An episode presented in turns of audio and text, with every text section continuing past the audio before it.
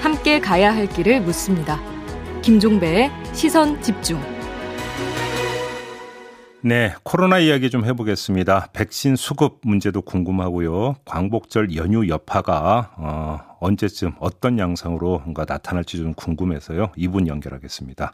매주 금요일에 어, 만나 뵙는 분이죠. 중앙방역대책본부의 백영택 상황총괄단장 전화로 연결되어 있습니다. 나와 계시죠? 네, 안녕하세요. 네. 질병관리청의 백영택입니다. 네, 안녕하세요, 단장님. 일단 모더나 백신 공급 문제부터 좀 여쭤보고 싶은데요.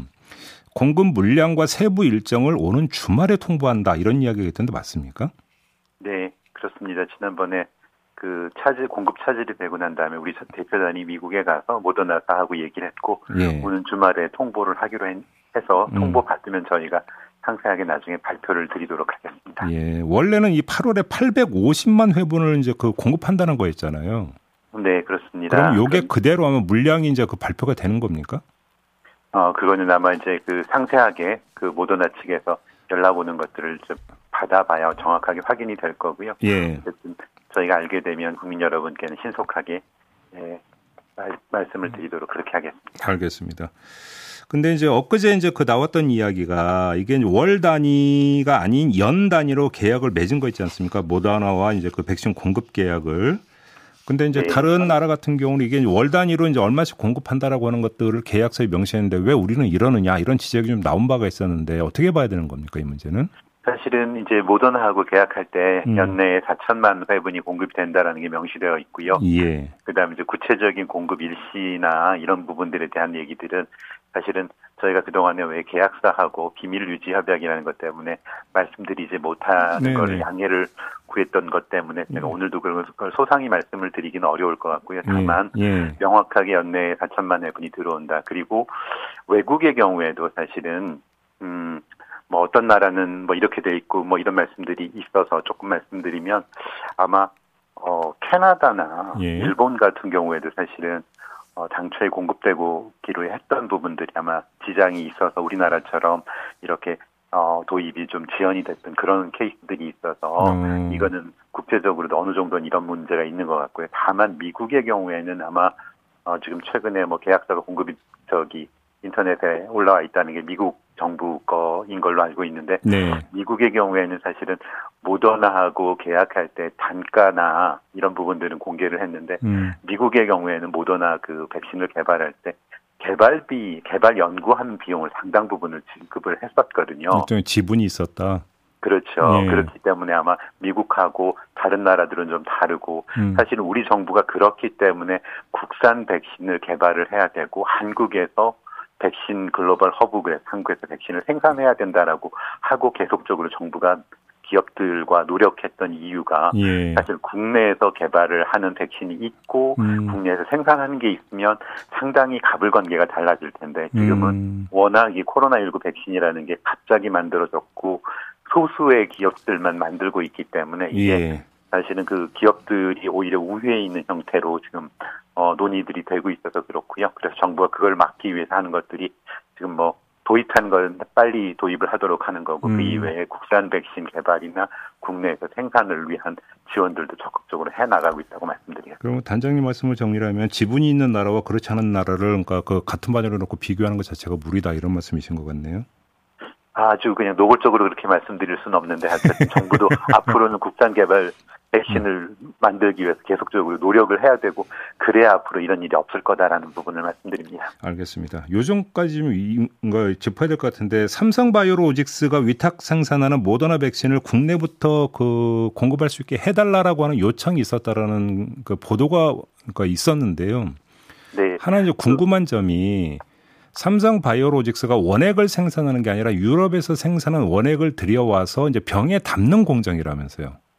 예, 그 일반적으로 이제 두 가지 형태가 있는데요. 예. 말씀하신 예. 것처럼 그 원액을 생산하는 게 있고 그 다음에 원액 생산한 거를 이제 최종적으로 완제품을 만드는 음. 그런 두 가지 형태가 있는데 예. 이제 삼성 바이오로직스는 지금 이제 완제품을 마지막 단계 만드는 걸 하고 있는데 사실은 이러면서 기술들을 축적을 해서 그 다음에 조금씩 조금씩 우리가 생산할 수 있는 역량들을 키워나가는 거거든요. 음. 예. 그래서 이게 뭐 그 완제품 만드는 부분들이 의미가 없다는 건 아니고 음. 그래서 그 그걸 통해서도 우리가 기술을 배워가지고 점점 점점 국산화하는 거에 도움이 될 수 있을 거라고 음. 생각을 합니다. 근데 그 점은 충분히 무슨 말씀인지 이해가 되겠는데 제가 드렸던 질문의 취지는 애초에 이제 모더나가 공급 차질을 빚었던 계기가 유럽에서의 생산 차질 문제였었잖아요. 네. 그렇게 놓고 본다면 원활한 공급이라고 하는 문제에 있어서 성결은 유럽에서의 원액 생산이 그만큼 또 원활하게 이루어지느냐가 전제가 되는 거기 때문에 이제 질문을 드렸던 거거든요.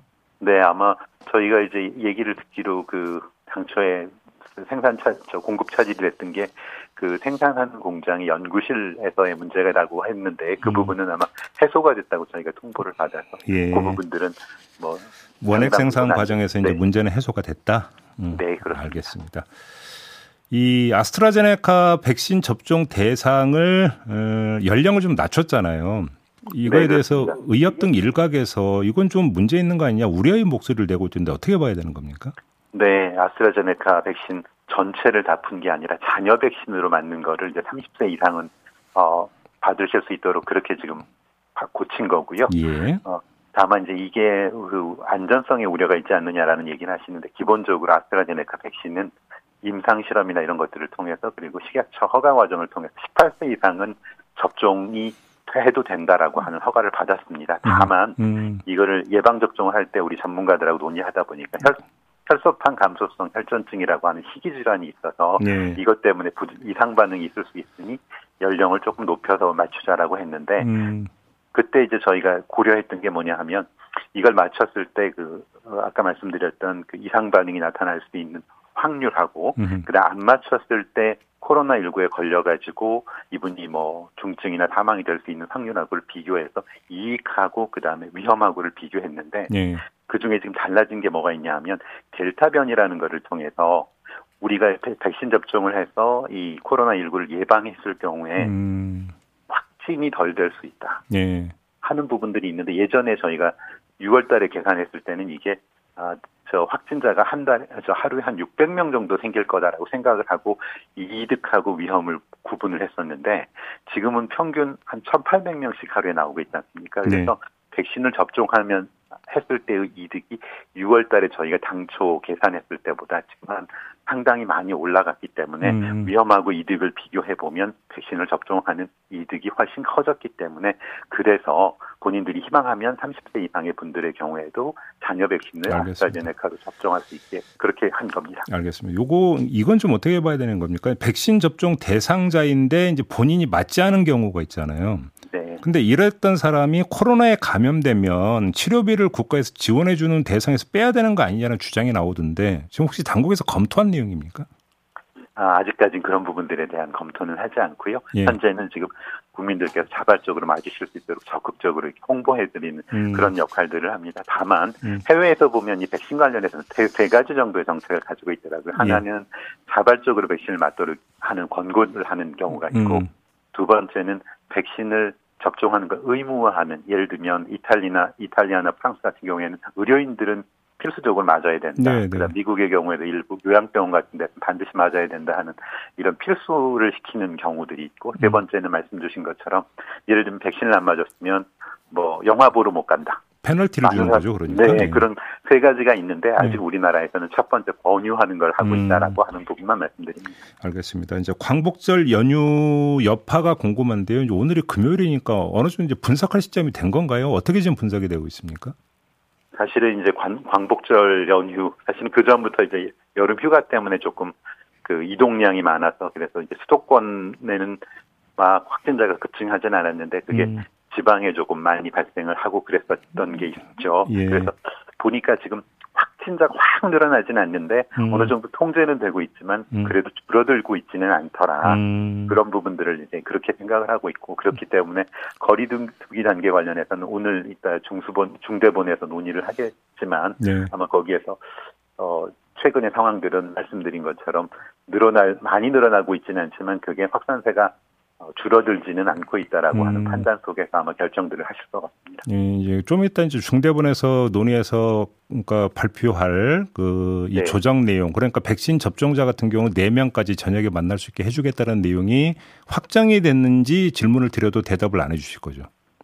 아직 확정이 안 돼서 왜냐하면 이건 중대본이 최종 결정하는 기구라서 그 기구에서 논의를 해봐야 할수 있죠. 네. 알겠습니다. 그건 좀 뭐 몇 시간만 있으면 발표 나오는 거니까 기다려 보도록 할게요. 네. 고맙습니다, 단장님. 네, 감사합니다. 네, 중앙방역대책본부 배경택 상황총괄 단장이었습니다.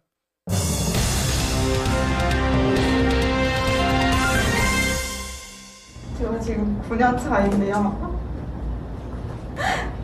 제가 신규일 때보다 더 출근하기가 싫고 힘든 그런 그런 시간을 지금 보내고 있거든요. 밖에서는 진짜 저희가 어떻게 일하시는지 모르고 그 땀을 너무 많이 흘려서 그 신발에 땀이 찰랑찰랑 거릴 정도로 그렇게 땀 흘리고 나오거든요. 지금 저 오른쪽 어깨가 올라가질 않습니다. 그래서 혼자 옷도리도 갈아입지 못하고요. 제일 슬픈 건 많은 사람들이 한동안은 의료인들 덕분에 늘려요 라는 캠페인을 하긴 했지만 모두들 저희를 잊었습니다. 네. 코로나 전담병원 간호사들의 목소리 잠깐 들으셨는데요. 이렇게 헌신하던 간호사들이 참다 참다 총파업을 예고를 했습니다. 또 이제 어떤 문제가 있는 건지 한번 정리하기 위해서 이분을 전화로 만나보겠습니다. 보건의료노조 서울지역본부의 최희선 본부장 아, 전화로 연결되어 있습니다. 나와 계시죠? 네. 안녕하세요. 안녕하세요. 네. 뭐 그동안 어떻게 정부하고도 계속 이야기는 좀 나눠 왔습니까? 네, 정부하고 지금 현재 음, 우정 교섭을 진행을 했고요. 예. 지난 5월 31일 날 음. 1차 교섭을 시작해서 저번 주에 9차 교섭까지는 진행을 했습니다. 예. 사실 어제 19일 날 10차 교섭을 앞두고 있었는데 음. 국회 법안 소위 일정이 잡혀가지고 부득이 어렵다고 연락이 와가지고요. 다음 주 23일에 교섭을 진행하게 되었습니다. 아, 그래요? 네네. 아, 국회 일정이 있어서 지금 나중으로 미루자고 했다고요? 네, 그래서 저희 좀 많이 속상하고요. 그래요? 17일 날 이제 많은 지부들이 조정 신청을 했고 저희가 18일 날 기자회견을 했습니다. 그래서 음. 19일 날 노정 교섭을 많이 기대를 하고 있었는데 음. 부득이한 상황이라고 좀 양해를 했고요. 그러면 3일 날 음. 교섭에서는 음. 좀 좋은 답변을 나오기를 기대하고 있습니다. 어제 문재인 대통령이 국민청원 게시판 출범 4년 만에 처음으로 직접 답을 내놓은 게 있는데 네네. 보건소 아, 간호 예 보건사 간호사들이 예, 네. 지쳐 쓰러지지 않도록 해달라는 그런 청원에 대해서 간호 인력 확충, 처우 개선, 적당한 보상 이걸 약속을 했거든요. 네. 국장의 최고 책임자인 대통령이 이렇게 약속을 했으면 노정 대화가 좀 탄력을 받을 수도 있을 것 같은데 그렇게 좀 기대를 해도 될까요? 저희도 기대를 하고 있는데 음. 사실 문재인 대통령이 작년 4월에도 또 9월에도 올해 네. 7월에도 몇 번씩이나 공공의료 확충, 그다음에 보건의료 인력 확충, 처우 개선을 하겠다는 약속을 해왔고 네. 그거의 일환으로 보건복지부가 저희들이랑 교섭을 했다라고 생각을 합니다. 음. 네, 아홉 차례에 걸친 교섭에서도 어, 계속 검토해 보겠다, 연구해 보겠다, 그리고 예산이 걸려 있는 문제라서 기재부랑 협의를 해야 된다 이런 음. 얘기만 하고 있어서 저희도 좀 답답한 상황이고요. 예. 어, 저희가 파업을 예고한 상황이기 때문에 이제 앞으로 진행되는 교섭에서는 좀 정말 실질적인 대안을 가져오기를 기대해 봅니다. 알겠습니다. 어제 그래서 문재인 대통령의 답변 내용을 보면 이런 게 있더라고요. 보건소 간호 인력을 올해 상반기에 1273명 충원했고 이번 달에 2,353명의 감염병 대응 인력을 추가로 채용하고 있다 이렇게 밝혔는데 네네. 물론 여기서 이제 보건소 간호 인력으로 좀그 제안해서 이야기를 하긴 했습니다만 이게 정말 네. 보건소에 한정이 되는 이야기인가요? 어제 밝힌 것으로는 보건소 인력이라고 한정해서 밝힌 것 같고요. 네. 저희 또한 보건소에서도 지금 엄청나게 지금 2년 가까이 고생을 하고 있지 않습니까? 네, 네. 당연히 거기에도 부족한 인력이 부족한 상태에서 어 고, 생을 하고 있고요. 인력 충원이 필요하고 처우 개선이 필요하다고 생각합니다. 네. 그렇지만 지금 그 외에 보건소 외에 코로나로 고생하고 있는 전담병원 간호사라든지 음. 또 지금 전담병원에서 다 해결이 안 되기 때문에 공공병원에서는 다 해결이 안 되기 때문에 네. 민간병원에도 중환자 처음에 상급 종합병원에 중환자실을 어 1%씩 해가지고 지금 보고 있고요. 음흠. 지금 다시 유행이 짙어지면서 일반 병동까지 그러니까 종합병원에 5% 정도 병상을 마련하라고 하고 있습니다. 예. 근데 일반 병원 같은 경우에도 그 전에도 인력이 부정, 부족한 상태인데 음. 또 그렇게 코로나로 인한 병동을 빼게 되면은 더 인력이 부족한 상황이고 음. 어, 일반 병원까지도 어, 간호사 인력 충원과 처우 개선을 해주시기를 부탁드립니다. 먼저 뭐 사실 저희도 여러 차례에 걸쳐서 이제 현장 인력 부족 문제를 다룬 바가 있는데요. 네, 네. 한번 이렇게 질문 드려보고 싶은데, 그러니까 그 이 인력 충원이 제대로 안 되고 있는 거잖아요. 네, 그 그렇습니다. 가장 주된 이유가 뭐라고 보세요? 어, 간호사 수급 문제라고 복지부는 얘기를 하고 있는데요. 예. 실질적으로 저희 간호사 면허자 수는 43만 명이나 된다고 합니다. 음. 그렇지만 의료기관에서 근무하고 있는 간호사 수는 22만 명밖에 되지 않거든요. 예. 그러면 나머지 50% 정도는 지금 의료기관을 떠나 있다라고 보시면 되는데 그렇죠. 의료기관을 떠날 수밖에 없는 현실은 부족한 인력 속에서 정말 뼈를 갈아 넣는 그런 근무를 해야 되는 상황이고요. 음. 그 다음에 간호사 한 명이 보는 환자 수가 우리나라는 너무 많습니다. 네.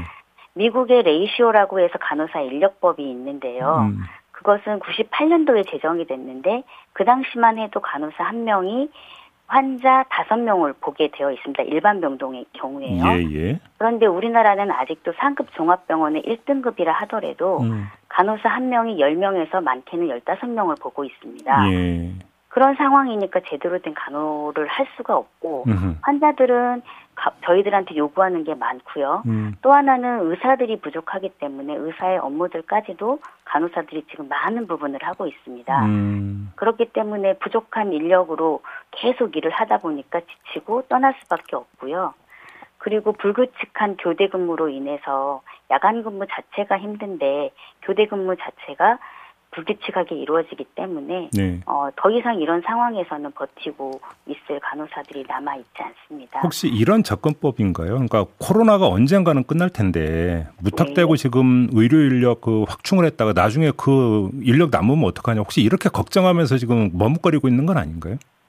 코로나 전담 병원의 경우에는 그럴 수 있을지 모르지만 그리고 네. 저희들이 이직이 너무나 많습니다. 음. 어, 계속 기사에도 나왔겠지만 신규 간호사의 45%가 1년 이내에 이직을 하고 있습니다. 예, 예. 그리고 대학병 모 대학병원 같은 경우에는 간호사 수가 3,900명에 이르는데요. 음. 그 중에 1년에 1,300명의 간호사를 새로 뽑고 있습니다. 예.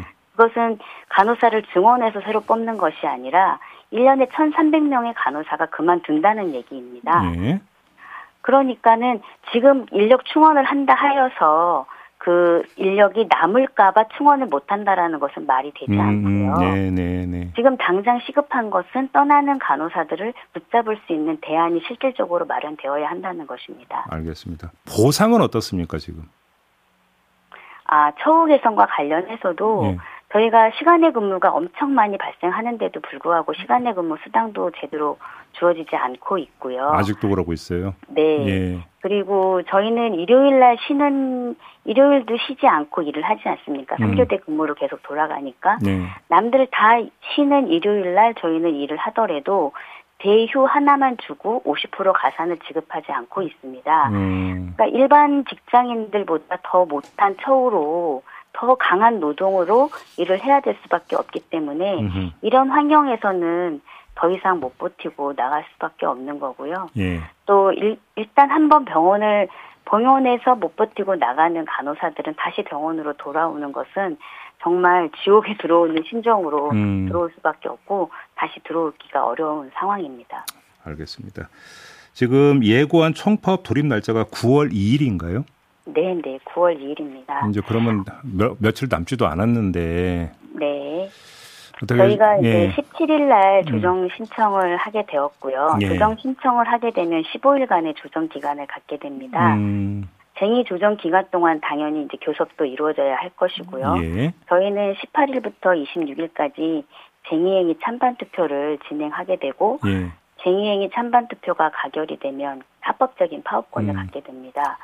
하지만 지금 코로나 상황에서 저희들이 환자를 버리고 파업을 한다는 것은 굉장히 큰 각오를 해야 아, 되는 그럼요. 부분이고요. 예, 그러니까 그리고 그 만약에 타결이 안 된다고 했을 때는 9월 2일 날 07시를 기해서 파업에 음. 돌입하게 되는데 음. 그런 일이 발생하지 않도록 네. 저희가 아, 정부가 제대로 된 대안을 가져와서 원만히 타결되기를 간절히 바라고 있습니다. 그냥 아마 많은 국민들의 똑같은 마음일 거라고 생각을 하면서 인터뷰 마무리할게요. 고맙습니다. 네, 감사합니다. 네, 지금까지 보건의료노조 서울지역본부의 최희선 본부장이었습니다.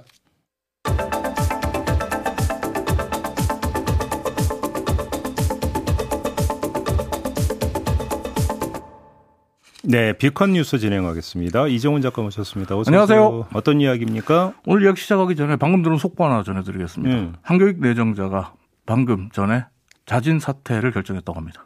뭐 이제 어제 이제 저녁에 이제 사실 예고는 했었으니까 네네. 그렇게 이제 결론이 났군요. 에서도 말씀하셨죠. 예, 네. 예, 알겠습니다.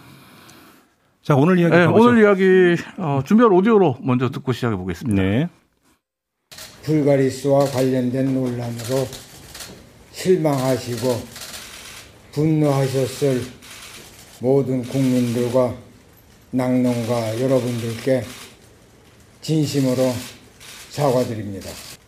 남양유업 회장직에서 물러나겠습니다. 자식에게도 경영권을 물려주지 않겠습니다. 네, 이게 홍원식 회장 목소리죠? 네, 홍원, 홍원식 그 남양유업 회장이 지난 5월에 대국민 사과 발표를 했던 장면 중에 일부입니다. 아직 안 물러났다면서요? 네, 여전히 남양유업의 회장님이시고요. 음. 회장실로 출근도 거의 매일 하고 계시다고 합니다. 그러면서 음. 올해 상반기 급여로 8억 800만 원을 받아갔다고 하네요. 아니 회장직을 왜 유지하고 있는 거예요? 어, 남양유업 측의 말을 그대로 옮기면 네. 홍 회장이 회사를 매각하기로 했는데 음. 이 매각 절차가 아직 마무리가 되지 않아서 회장직을 유지하고 있다. 회사 경영에는 관여하고 있지 않다. 음. 이렇게 말을 하고 있습니다. 네. 회사 경영에 관여하지 않는데 월급이 그것도 6개월치 월급이 무려 8억이 넘네요. 그리고 남양유업은 이걸 다 주고 있고요. 네, 삼성전자 네. 부회장은 그래도 무보수라고 그러니까 삼성전자는 주장을 하던데 네. 여기는 무보수도 아니네요. 네.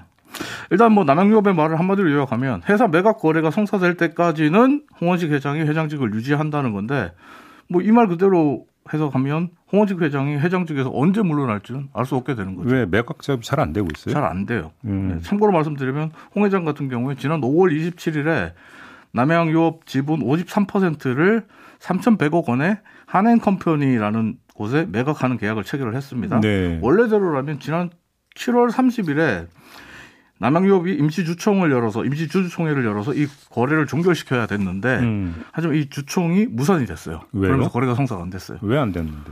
홍원식 회장이 안 왔어요. 그래요? 최대 주주이자 회사를 팔겠다고 한 사람이 주총에 안 왔는데 음. 뭐 주총 진행할 수가 없잖아요. 네. 한마디로 회사를 매각하겠다, 자식에게 물려주지 않겠다 이렇게 말했던 본인이 거래를 틀어버린 건데 음. 여기에 대해서 남양유업 측은 노쇼 아니다, 음. 틀어버린 거 아니다. 어, 준비할 자료들이 좀 더 필요해서 어, 준비 시간이 좀 더 필요해서 그런 거다. 그래서 임시 주총에는 불참했지만 회사는 매각할 거다. 네. 이렇게 말을 했어요.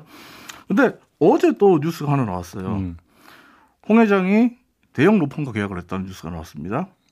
어, 왜요? 본인, 어, 남양유업 측에서는 홍 회장이 이 지금 3,100억 원이라는 돈을 네.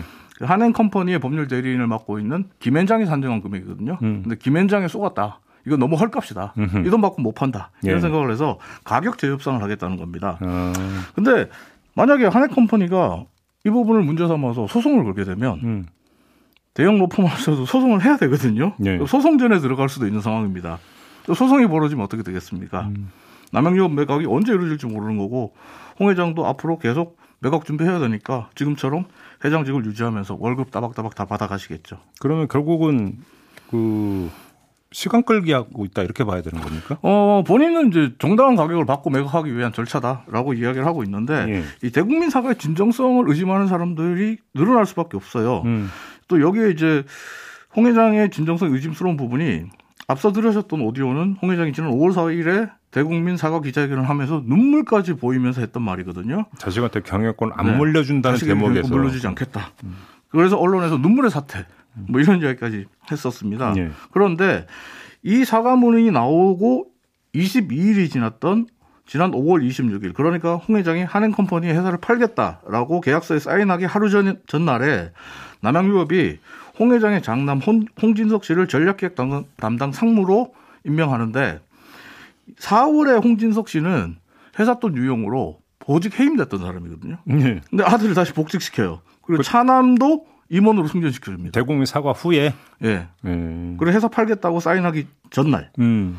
덕분에 홍 회장의 두 아들 역시 남양 유업이 매각될 때까지 임원직 유지할 거고 남양 유업으로부터 거액의 월급 다 받아 가시겠죠. 네. 이거 어떻게 봐야 됩니까? 저만 이상한가요? 알겠습니다. 이렇게 마무리하죠. 네. 이종훈 작가 수고하셨습니다. 네, 감사합니다. 네, 2부 마무리하고 8시 3부로 이어가겠습니다. 잠시만요.